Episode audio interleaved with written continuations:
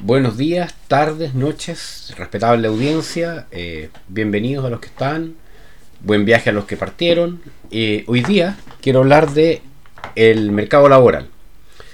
Lo primero hay que hacer una explicación bastante básica, pero por mercado laboral entendemos a los mayores de 16 años y menores de 65 años que están eh, dispuestos a trabajar. Y ahí viene una salvedad, porque esa definición, que es la definición del libro, no incluye a los menores de 16, evidentemente, que en algunas partes sí trabajan, y en el caso particular de nuestra realidad en Chile, es ilegal trabajar si se es menor de 18 años.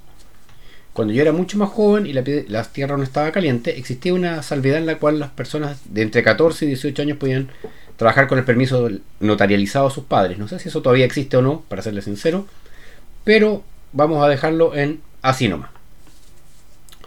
Luego, hay que considerar que el mercado laboral se compone por todas estas personas eh, que tienen entre los 18, eh, dejémoslo para hablar de Chile, y 64. Y una vez más aquí viene el problema con las mujeres, porque las mujeres se jubilan antes, a los 60, no a los 65. Pero están metidos igual dentro de todo este rango etario, hombres y mujeres. Eh, y suman una cantidad importante de chilenos, son más o menos 750 mil chilenos, 700 mil, 7 millones 500 mil chilenos. Me mandé un Boric entre medio, confundí los ceros. Y es harta gente, sin embargo, no todo el mundo que está en ese rango trabaja. ¿ya? Hay que descontar, por ejemplo, los estudiantes universitarios, porque su primera, aunque estén trabajando, esa es su segunda obligación, entre comillas. Se supone que los estudiantes no están dentro de este, de este grupo general. No están los jubilados, no están los pensionados por la forma que sea, no están, obviamente, las mujeres que, están mayores, que son mayores de 60, y tampoco están los desanimados. Los desanimados son aquellos que no buscan trabajo, por el motivo que sea, pero no lo buscan, a pesar de estar en la edad de, trabajar. ¿Ya? Una vez que restamos a todo esto, nos encontramos que el mercado laboral en Chile es más o menos de 5 millones y medio de personas. Dentro de estos 5 millones y medio de personas, el mercado se reparte en trabajadores fiscales y trabajadores particulares. ¿Ok?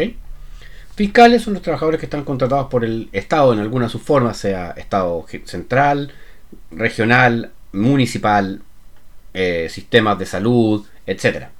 Por ejemplo, los ministros y los trabajadores del hospital eh, base de Temuco o el hospital base de Puerto Montt son todos trabajadores fiscales. Los empleados de la Junji son todos trabajadores fiscales. Y así podemos seguir con cada una de las reparticiones. En cambio, las personas que trabajamos en, el mundo privado eh, somos trabajadores privados. Ahora, ¿dónde está? Hay una pequeña diferencia o una pequeña similitud, como un traslape, dejémoslo. Las universidades tradicionales tienen una entidad que las agrupa que se llama el CRUCH, Consejo Rectores de las Universidades de Chile, que se fundó por allá por 1950 y algo, no me acuerdo el año, ni la verdad es que no es muy importante para lo que estamos hablando. Y hay universidades dentro de este CRUCH que son estatales, que las que son las denominadas públicas, que es una estupidez, pero les gusta dárselas de lo que no son, y están las universidades eh, privadas más antiguas o tradicionales. Por ejemplo, la, Universidad de Chile es una universidad estatal. La PUC, la Pontificia Universidad Católica de Chile, es una universidad privada. No es del Estado. Técnicamente sí, pero es del Estado Vaticano. Así que no es del Estado de Chile. La Universidad de Concepción es una universidad estatal. La Universidad Austral es una universidad privada. Para los que estemos acá en Temuco, la Universidad de la Frontera es una universidad estatal, la Universidad Católica de Temuco es una universidad privada.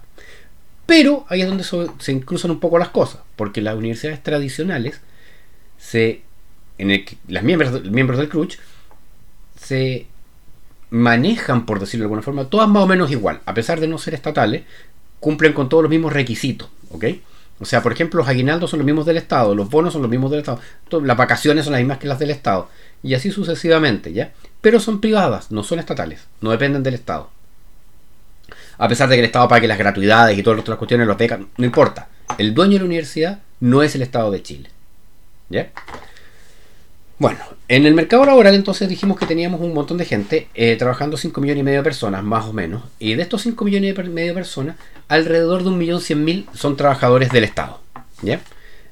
Ese trabajador del Estado no genera riqueza. O sea, no produce nada en realidad. Yo soy profesor universitario, yo tampoco produzco. ¿ah? Presto un servicio, no, produzco. En ese sentido. No, no, estoy discriminándolos, por favor. Eh, pero su producción, su aporte al PIB, que es algo que vamos a hablar más adelante, es... ¿Ok? Entonces, por ejemplo, hablemos de funcionarios, no sé, del... Eh, de esta cuestión que todos odiamos, que es el CONPIN. El CONPIN no produce nada. Soluciona problemas generados médicos entre ISAPRES o FONASA y los usuarios y cosas por el estilo, pero no produce nada. ¿Ya? Entonces, la gran diferencia que se presenta estos dos mercados es que, en el caso chileno, una vez más, los trabajadores fiscales tienen una cosa que se llama. El, uh, se me olvidó el nombre. Bueno, pero es un, es un. El estatuto laboral. Este estatuto es distinto que el código del trabajo con el que nos regimos los trabajadores privados. El código del trabajo, con el que, que el, que estamos sujetos nosotros, permite el despido, por ejemplo, por necesidades de la empresa. La empresa dice que ya no te necesita y un gustazo. ¿Ya? Eh, o diversas otras causales más.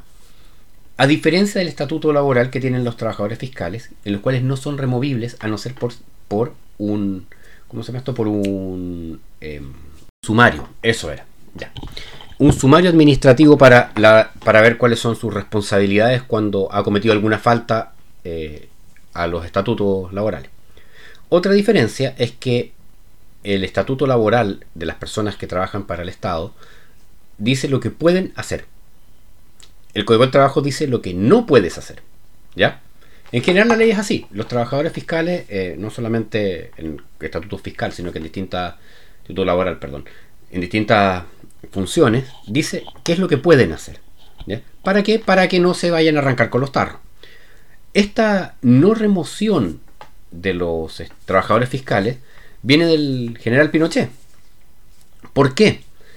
porque existía mucho lo que eran los exonerados antes de eso. Entraba una persona y decía, ¿sabe qué? Me caen mal todo esto porque no eran de mi partido, así que topa afuera.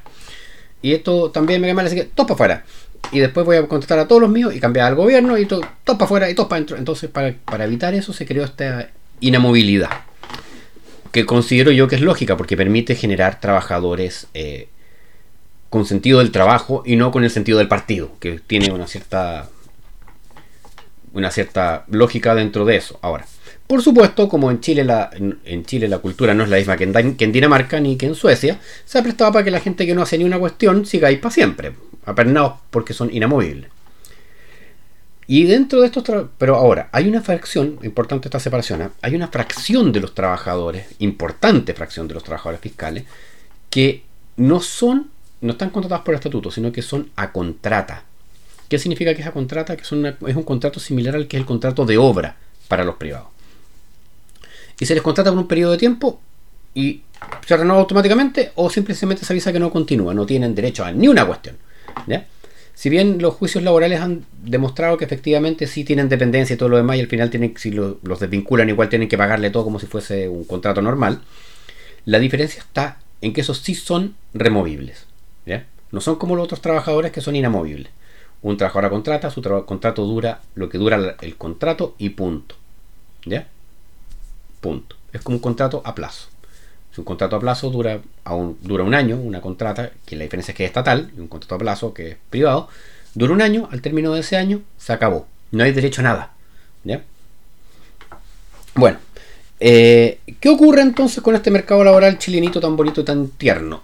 Resulta que si nosotros aprendemos a dividir, que es una cosa que se supone que deberíamos haber hecho hace muchos años atrás, y decimos que un millón, un millón cien mil personas, un millón doscientos mil personas trabajan en el Estado, pero resulta que todos nuestros trabajadores somos 5 millones 500 mil, total de trabajadores somos 5 millones 500 mil, resulta que hay 4 millones 400 mil trabajadores que no están en el Estado, que son trabajadores privados.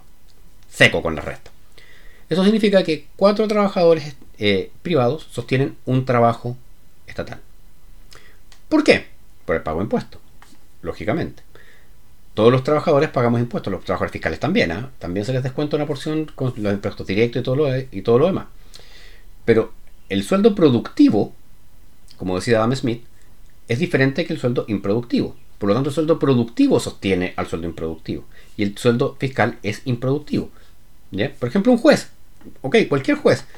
No es que lo que él haga sea innecesario, ok, no, no, va en ese punto, pero no produce riqueza.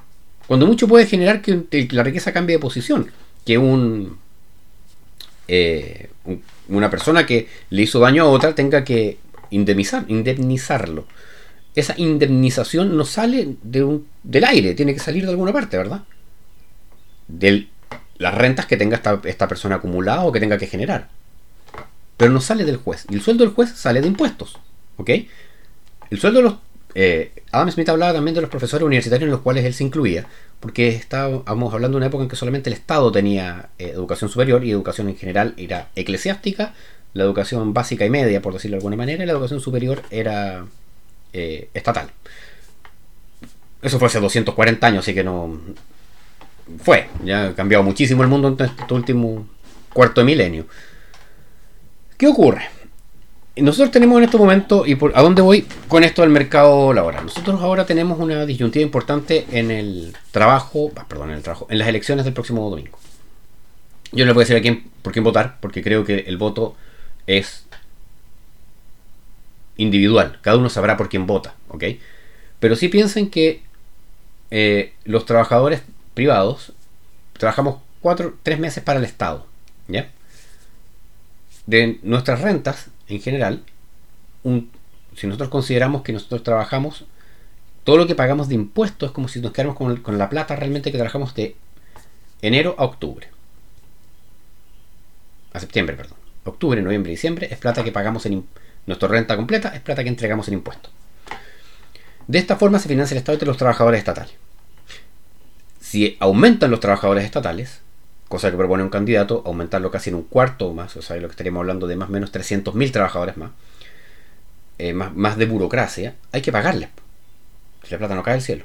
Y asumo que todas estas personas van a querer vivir, o sea, no van a decir, voy a trabajar en el Estado, así que me voy a morir de hambre. ¿Verdad? Eso implica que los impuestos van a tener que ser utilizados para eso o aumentar los impuestos. El otro candidato propone bajar los impuestos y disminuir la carga fiscal yo hice una explicación de, las posibilidades de eso eh, cuando hablábamos de la curva del AFER. Yo no sé si es muy fácil disminuir la, carga fiscal porque el problema es la burocracia, extremadamente burocracia, o extrema burocracia, o cantidad de burocracia que tenemos en Chile. Burocracia se define como el, el trabajo eh, estatal, ¿ah? por si acaso. No, se llaman burócrata, el nombre técnico, no, no, no estamos hablando si lo hacen bien o lo hacen mal, sino que es su nombre. Entonces, esta burocracia es donde uno dice, bueno, ¿cuántos de estos son efectivamente necesarios? ¿Cuántos son innecesarios? Y si los podéis eliminar. Recuerda que si son trabajadores fiscales no los podéis echar. Entonces, eh, no es tan simple como, mira, este dice que va a contratar más, oye, los vaya a poder contratar, te van a autorizar, porque ojo, el presidente de la República puede generar, por ejemplo, el Ministerio de Espacio para Chile. Bueno, para poder crearlo tiene que pasar por el Congreso. No llegaré a pasar. No es que se me ocurrió. ¿Ok? Para eliminar un ministerio también. Sea, si el otro candidato, un candidato dice quiero crear el Ministerio del Espacio el otro dice quiero eliminar el Ministerio del Deporte, ojo, para eliminar el Ministerio del Deporte tiene, que utilizar el Congreso. No es, me ocurrió, no es un decreto. ¿ya? Entonces, este tipo de cosas son importantes considerarlas, eh, más que nada. Ahora, un, eh, en la época de Ricardo Lago se generó una cosa que era muy particular, que eran los bi y los triministros. Eh, ministros que eran de dos ministerios a la vez, o de tres ministerios a la vez, y Lagos decía, el presidente Lagos decía que era para eliminar burocracia, para hacer más, más bajo el costo del Estado. Y suena súper bien. el problema de esto es que no es verdad. Lo que hizo Lagos fue tener un ministro, por ejemplo, el mejor caso es Vitar, que era ministro de como fue ministro de todo, elijan. Vitar lo hizo. Fue ministro de Educación, de Minería, de Transporte, de Economía. Y fue ministro de, de Economía y de, y de Transporte a la vez, cuando fue biministro. Claro, él tenía a su cargo dos ministerios, pero la burocracia para abajo era la misma. Tenía dos secretarias, la misma cantidad de seremi, todo era lo mismo. Entonces, en realidad, la disminución del costo no existió. No fue real, sino que fue más bien una cosa de nombre. En mi posición, como ya lo he dicho antes, yo soy minarquista y creo que en Chile más de cinco ministerios no necesitamos. Sinceramente. Eh, hay el Ministerio de la Cultura y el Ministerio de la Educación debiesen ser el mismo no, tiene sentido que sea de otra, de otra forma. Ministerio de las Culturas y las Artes. ¿Cuántas culturas tenemos ahí metidas? Todas. Entonces, ese tipo de cosas creo que son, que son buenas ideas, ¿ya? no sé si son aplicables, y eso también es importante, que es la parte donde mencionaba yo recién, que no es tan fácil como tengo ganas. Y bueno, para terminar este video, hablemos de dónde surgen las posibilidades reales del trabajo. Tengo que cortar el pelo, parece. Eh, el trabajo surge de los factores de, la producción, a final de cuentas. Eh, por ahí andaba relativamente cerca Marx, a pesar de que era estaba el texto aquí y Marx estaba, no sé, pues en Alaska. Los factores productivos son dos, el trabajo y el capital. Voy a hablar en, otro video del capital. Para producir se necesitan ambos. Según Marx y la, eh, la teoría marxiana en general, solamente se necesita el, trabajador, pero eso sabemos que es una estupidez, no hay otra forma de decirlo. Eh, bueno, el trabajo surge de las necesidades, principalmente las necesidades privadas, cuando los privados necesitan contratar más gente. Luego el Estado busca cómo controlar ese trabajo y esas distintas cosas y va, puede ir generando trabajo estatal, no al revés. ¿ya? Y el caso puntual de, lo que, de, de, la generación de más trabajo se da por un factor súper, súper importante que es el crecimiento. El crecimiento económico. Seguramente lo han escuchado nombrar todos en más de una ocasión, lo que es el PIB, lo que es el IMASEC, distintos indicadores, pero de cuánto creció la economía cuando crece, cuando decrece, cuando se mantiene quietita y todo lo demás. El crecimiento implica que se produce más. Para producir más se necesita más gente, eso es innegable, ¿ya? Eh, ahora, la tecnología ha hecho que cada vez se necesite menos gente, ¿ok? Antes era mucho más la cantidad de trabajadores que se necesitaba de trabajo bruto, por decirlo de alguna manera, y eso ha ido generando reconversión. Eh, pensemos en la, en la, ¿cómo se llama? En, en el agro, en la agricultura la cantidad de trabajadores que se utilizaban hace 10 años atrás era mucho más alta que la que se utiliza hoy en día y ni hablemos de 100 o 500 o 1000 años para atrás. O sea, eran, todo era hecho a mano. ¿Okay? Ya no, ya hay muchos robots que nos reemplazan a nosotros. Y me incluyo dentro de nosotros porque también hay robots que hacen clases. ¿okay? Esto no es una cuestión... Eh, los profesores somos, entre comillas, vamos a ser en algún momento reemplazados por inteligencias artificiales que tengan mucho mejor capacidad de análisis y cosas por el estilo. Es así, ¿eh? eh es tiempo, nada más. Y eso ha ido generando la reconversión del trabajo, como decía. Pero bueno, en general el aumento productivo es el que lleva luego asociado al aumento del trabajo. Para eso se necesita crecer. Cuando la economía crece, se empiezan a necesitar más trabajadores.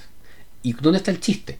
Que llega un momento en que se llega un punto específico que la economía crece y contrata gente, crece y contrata gente. Empezamos a entrar a esto que yo decía que, los que no estaban buscando pega Ahora empiezan a buscar pega porque sí hay más, oportunidades laborales y empiezan todos a entrar y llega un momento en que se llega el, desempleo estacionario. ¿ya? Ese desempleo, perdón, eh, fraccional. Este desempleo es un desempleo que entre comillas siempre va a existir. ¿Por qué? Porque son los que están recién entrando al mercado, los que están de, recién despedidos y cosas por el estilo que son eh, eh, muy, muy marginal entre, marginal entre comillas, porque nadie quiere estar sin pega, créanme. este desempleo friccional entonces en el caso chileno los estudios dicen que es alrededor del 3,54%. O sea, 3,54% de desempleo significa que Chile está en pleno empleo. Cuando llegamos a esta cantidad de empleados, empieza a ocurrir algo que es súper importante, que es el aumento de los salarios. Aumento de los sueldos. Yo hace un tiempo atrás hablé de los precios ah, y los sueldos son un precio. ¿Cómo sube este precio? Sube por las necesidades de la empresa. Cuando la empresa ya necesita contratar a alguien y no hay. ¿Qué es lo que hace? Empieza a buscar afuera en algunos casos se puede, en otros casos no. Entonces, para que un trabajador cambie su, de, su dónde está, es porque le ofrecieron más plata, muy bruscamente, brutamente, mejores prestaciones, más vacaciones, pero al final de cuentas todo eso se puede reducir en unidades monetarias por anga por manga. Por eso es importante el crecimiento. Y esa es la forma de generar empleo, a través del crecimiento. Empresas nuevas, nuevos emprendimientos van requiriendo personas. Y eso es súper importante el entenderlo, porque sin eso, primero aumenta el desempleo y luego disminuyen los sueldos. ¿Por qué? Porque alguien lo hace, alguien desesperado lo hace lo mismo pero más barato. Es así, ¿ok? Y entonces, para ir cerrando este video del, trabajo, importante que consideremos tanto eh, que existen dos tipos de, alternativas laborales, que son las fiscales y las privadas, y que las privadas van antes, por así decirlo, porque sostienen al empleo estatal. No estoy diciendo que el empleo estatal esté malo ni que sean mantenidos, ¿ok? Estoy diciendo que es como funciona, nada más. y que para poder aumentar el ingreso de las personas necesitamos que haya crecimiento. Así que eso, ustedes también piénsenlo bien cuando tomen la decisión el próximo domingo y cuando eh, tomen sus decisiones en el tiempo. ¿Cómo vamos a ir mejorando todo? ¿Ok? Esto no es una cosa de un momento, es una cosa de muy largo plazo. Estamos hablando de los próximos 100, 50 años. Las decisiones que tomamos hoy día afectan a esa distancia en lo que es el factor trabajo. La economía, en lo que tiene que ver con el trabajo, tiene una característica muy particular. Se mueve un poco como un barco, cuesta mucho que agarre vuelo. Una vez que agarre vuelo, uno puede hacer un par de barbaridades y el barco va a perder velocidad. Pero si choca con un iceberg, se hunde. Igual que el Titanic. Choca con un iceberg, se hunde. No importa el barco que sea, choca con un iceberg, se hunde. Entonces hay que hacerle quite el iceberg. Y eso es lo importante, principalmente. Agarrar vuelo y hacerle el quite a los icebergs. Eso, de eso se trata en el mercado laboral. ¿Ok?